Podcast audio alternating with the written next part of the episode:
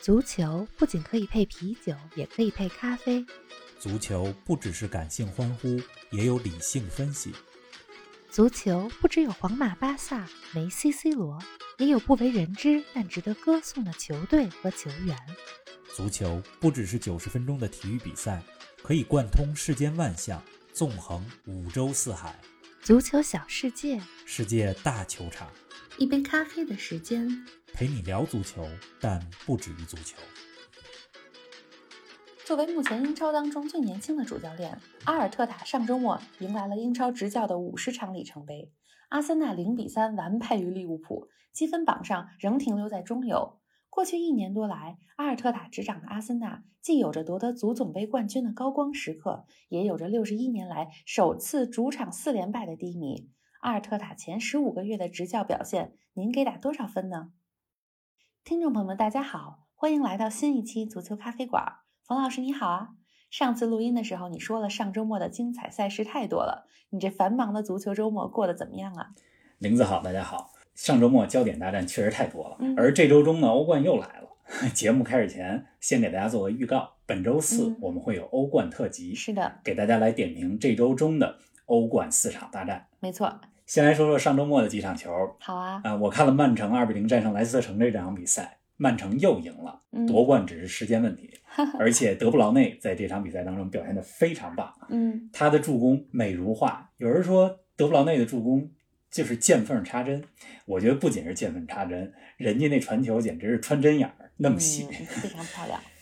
另外啊，切尔西二比五输给了保级球队西布朗，这出乎所有人的意料。对呀，但是这就是足球，就是你觉得这个队稳赢，那个队稳输的时候。出人意料的结果发生了。赛后我发了一个微博，嗯，说了百分之二十五和二点五这两个数字，什么意思呢？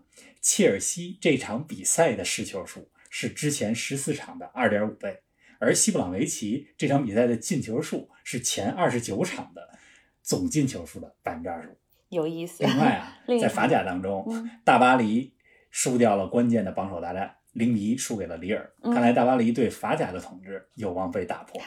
而德甲这边呢，拜仁一比零战胜了莱比锡，联赛九连冠基本稳了哦。还有呢？另外我还看了西班牙国王杯的决赛，咱们之前今年应该是一月份吧，讲到了巴斯克的足球，是讲到说迟到了近一年的巴斯克德比，结果这场比赛就来了，毕尔巴鄂对阵皇家社会。嗯，但是这场比赛整个的场面非常沉闷，哟，皇家社会凭借下半场的一个点球才一比零获胜，点球赢的。哎，我想哈。今天咱们的主角阿尔特塔应该也看了这场比决赛，而且也应该感到特别高兴。怎么呢？因为皇家社会是他的家乡球队，他就是巴斯克人，来自于圣塞巴斯蒂安。回来再说到英超，说说阿森纳对利物浦这场，这场比赛是近期利物浦我觉得最好的状态了。他们将也带着一个非常好的状态，周二打皇马。嗯，哎呀。阿森纳对利物浦的这场比赛，利物浦三比零赢了以后，我觉得很可能成为红军利物浦这赛季的转折点。咱们看看后边的比赛怎么样。咱们等着阿森纳这边呢，则暴露了非常非常多的防守问题。嗯，你像另外英超当中身价最贵的球员奥巴梅扬，这场比赛表现的比较差。这阿尔特塔啊挺头疼的。赛后他也说头疼。对，他说球队这么堪忧的表现，不输才怪呢。确实是应该输，利物浦人家应该赢。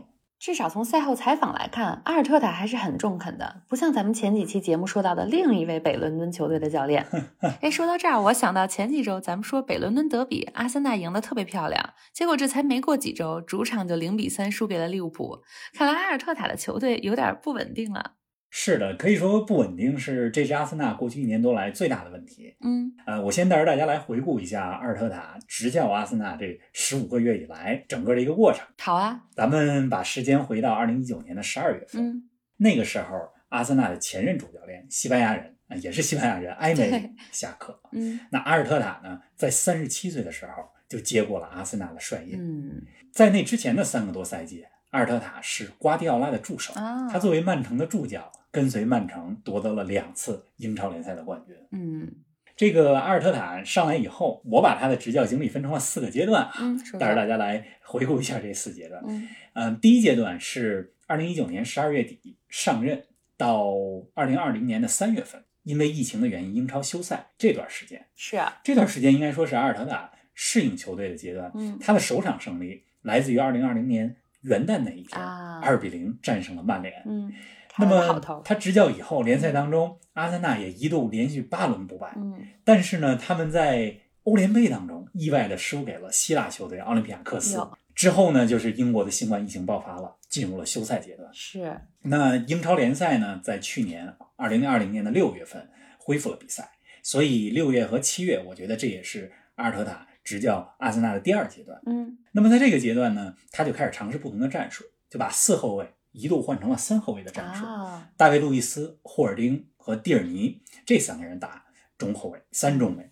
而且这种打法呢，在打强队的时候特别见效。嗯，而且正是用着三中卫的阵型，嗯，阿森纳在足总杯半决赛和决赛当中战胜了两支强队曼城和切尔西。虽然这两场比赛场面都不太好看，但是结果是好的，人得得了足总杯冠军。是啊，对这个冠军对阿尔特塔来讲非常重要。嗯，呃，他也成为了现在英超当中唯一作为球员和教练都夺得过足总杯冠军的人。他作为阿森纳的球员，曾经两次夺得足总杯的冠军。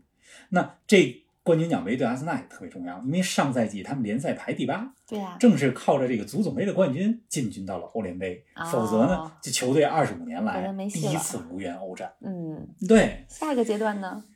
下一个阶段就到这个赛季，呃，是这个赛季上半程，呃，去年的九月份到圣诞节前这几个月的时间。嗯，那这个赛季阿森纳目标就是进入欧冠。啊，你像他们在温格时期，尤其是进入二十一世纪以来，连续十七年进军欧冠。嗯，但是从二零一七年开始，这已经无缘欧冠四年的时间了。对呀。那么阿尔特塔就特别希望带着阿森纳这赛季能够进英超前四，进欧冠。但是联赛上半程，阿森纳的表现一度非常堪忧。十二月份的时候。连续五个比赛日，阿森纳的积分排在英超的倒数第六，就是第十五。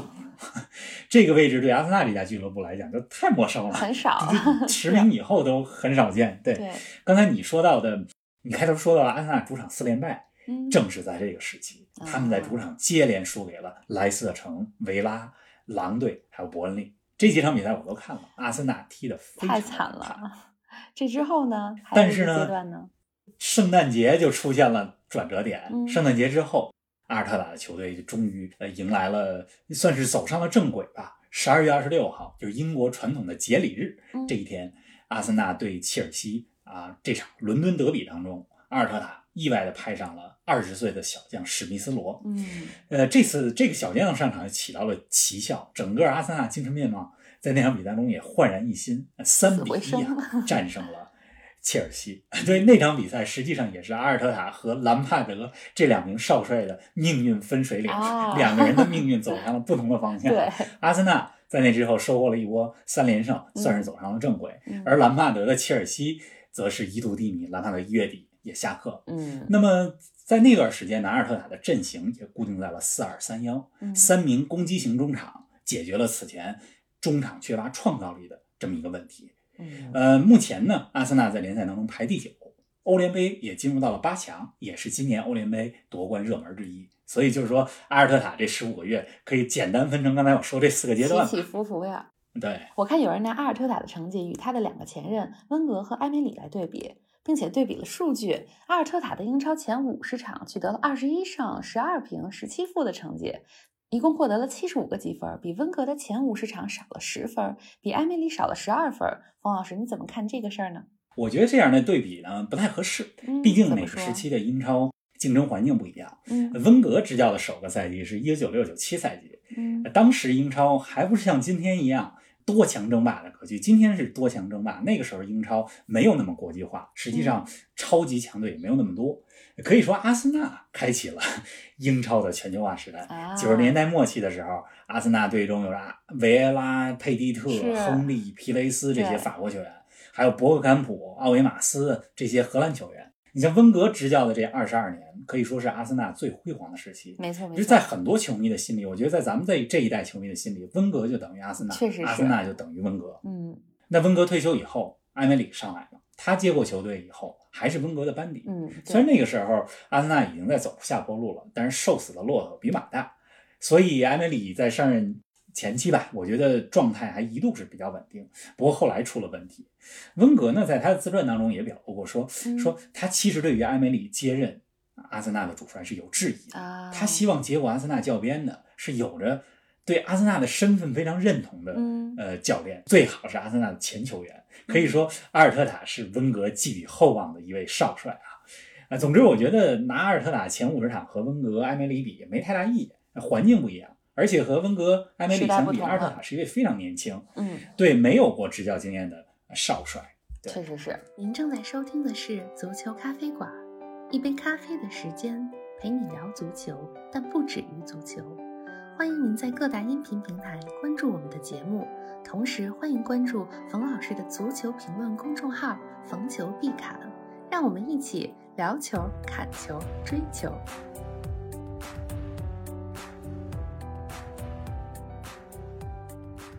确实是啊，你说他三十多岁，作为一名八零后啊，三十多岁就当上了英超豪门的主帅，说是成就，也是很大的挑战。一九八一年出生的阿尔特塔，比之前咱们说过的一些意甲少帅还要年轻呢。没错，对，咱们刚才讲到了去年夺得足总杯冠军，也有很多人说这个冠军来的很及时，为阿尔特塔的执教生涯续命了。除了起到这个及时雨作用的冠军之外，你觉得阿尔特塔前十五个月的执教还有哪些亮点啊？给我们讲讲。哎，我觉得，我觉得塔帅还是挺值得肯定的啊！大家也经常管他叫塔帅，阿尔特塔。对，比如说他执教这球队一年多来，阿森纳实际上战胜过六大豪门当中的全部其他五支球队。嗯，你像在英超当中赢过切尔西、热刺、利物浦、曼联，尤其是对曼联的这三场比赛，两胜一平，这索尔斯克亚还没赢过阿尔特塔。英超当中呢，阿森纳虽然没战胜过曼城，但是去年足总杯阿尔特塔。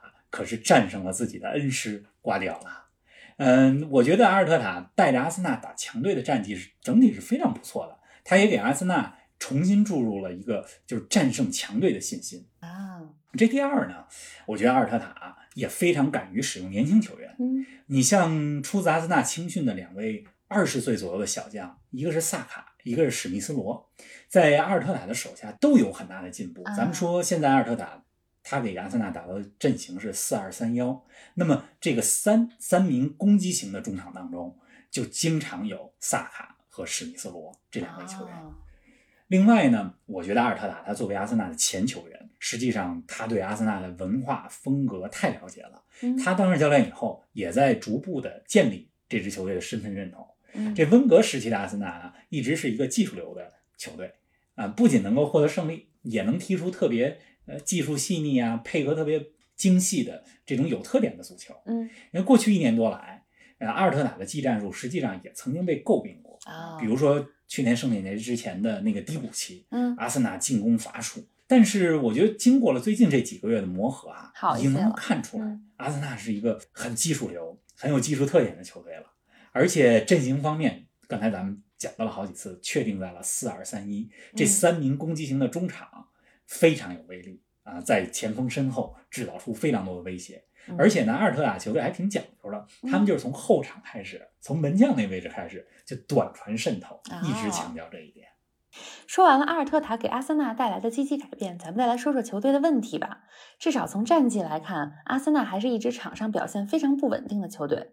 另外啊，去年看阿森纳的比赛，他们经常有人被红牌罚下，据说一度是英超当中得红牌最多的球队。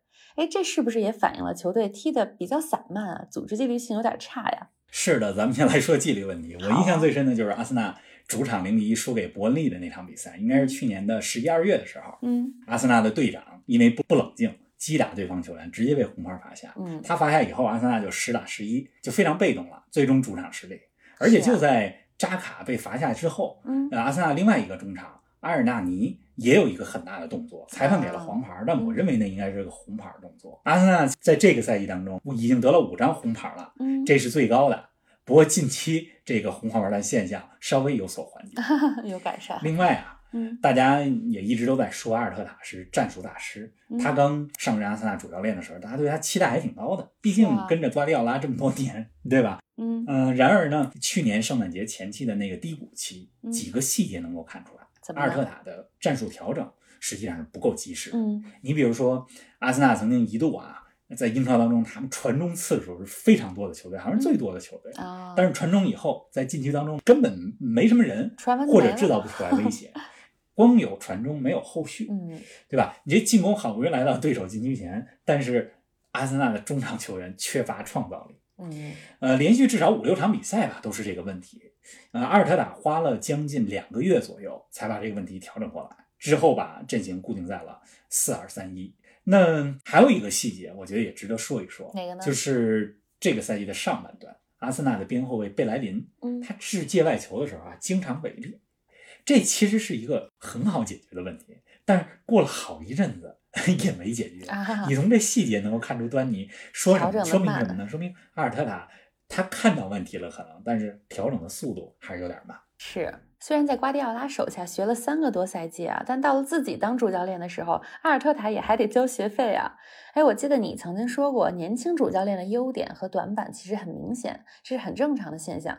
但最重要的是，他能不能交了学费之后，能够迅速的长进？你觉得阿尔特塔最近是在进步吗？我觉得答案是肯定的。嗯，呃，你看他的临场指挥、排兵布阵，包括球队管理，一直都是在进步。举几个例子哈。嗯，刚才咱们说到球队纪律问题。尤其去年的时候，一些老将没起带头作用。我记得去年有个采访，怎么说？奥巴梅扬直接称呼阿尔特塔为 Mikel，Mikel 是他的这个名字。是，这很少有球员直呼主帅的这个 first name 名字的，对吧？对，说明当时阿尔特塔的权威还是受到挑战的。一般人家都说这个，比如 Mr. Arteta，对吧？对。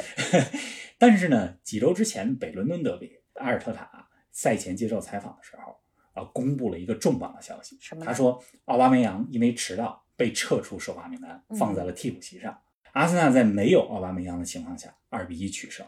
我觉得阿尔特塔这方面很智慧，是他释放了一个信号，就是球队的纪律不容挑战。尽管你是队长，尽管你是英超当中啊周薪最高、队伍当中最大牌的球员，你也不能挑战我的纪律。另外，他也是向球队表明说，在没有奥巴梅扬的情况下，我们也能够赢下。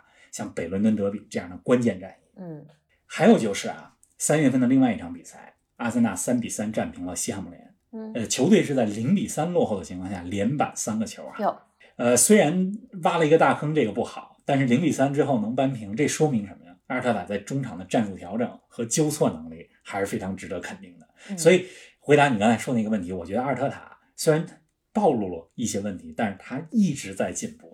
嗯，哎，说了这么多，如果十分是满分的话，让你给阿尔特塔执教的这前十五个月打个分，你能打多少分呢？我给八分吧。嗯，这个八分是给阿尔特塔，不是给阿森纳全队的表现。我先开始其实是想说七分，毕竟成绩还不够过硬。嗯，但是我想了想，我又觉得说阿尔特塔过去这一年多来，工作环境也挺复杂的。嗯，你像因为疫情的关系，执教以来没有过赛季前的夏训的机会。一般夏训是一个教练好好调教球队的。好的时机是对吧？另外，阿森纳过去一年多来也发生了特别多的事儿，包括疫情之后裁员啊，甚至一度解雇了吉祥物的扮演者，这也让这个好多球迷非常的不满。有趣的操作。另外啊，经过了温格离任之后，阿森纳队内的这一系列折腾哈，阿尔特塔接过这支球队的时候，实际上这支球队里也有很多遗留问题，就真正适合他战术体系并且信得过的球员。并没有想象的那么多。嗯，综上所述吧，我觉得阿尔特塔这一年不容易，这一年多真的不容易，所以我给八分啊。嗯，是啊，哎，冯老师给打了八分，不知道大家是否同意呢？我们也很好奇，听众朋友们给阿尔特塔打几分呢？欢迎大家在我们的评论区留言，跟我们说说您对塔帅的评价。今天的节目又要到尾声了，这是足球咖啡馆开播以来第一回专题聊阿森纳，要聊的实在是太多了。冯老师，你还有什么想补充的吗？啊，我还是很看好阿尔特塔能带领阿森纳未来几年吧回归欧冠。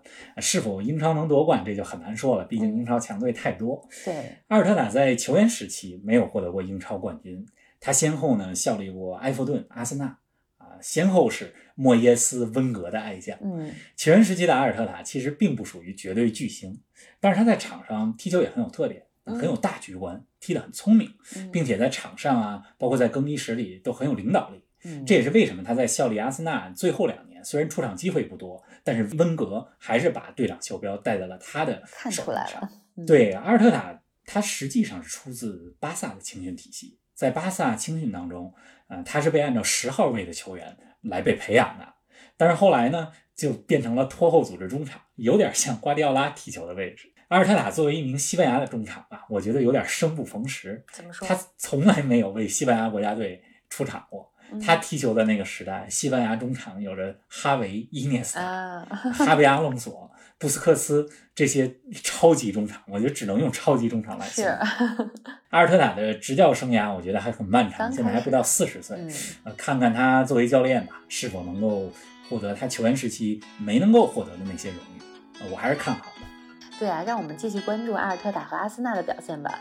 希望阿尔特塔呢，能够在阿森纳迎来自己执教英超场次的一百场甚至更多场次的里程碑。到时候咱们再回来聊聊这个话题。好啦，再次提醒大家，本周四呢是我们的欧冠特辑，我们将为大家带来欧冠四分之一决赛首回合的赛后点评。到时见啦！希望大家看球愉快，冯老师不见不散。看球愉快，不见不散。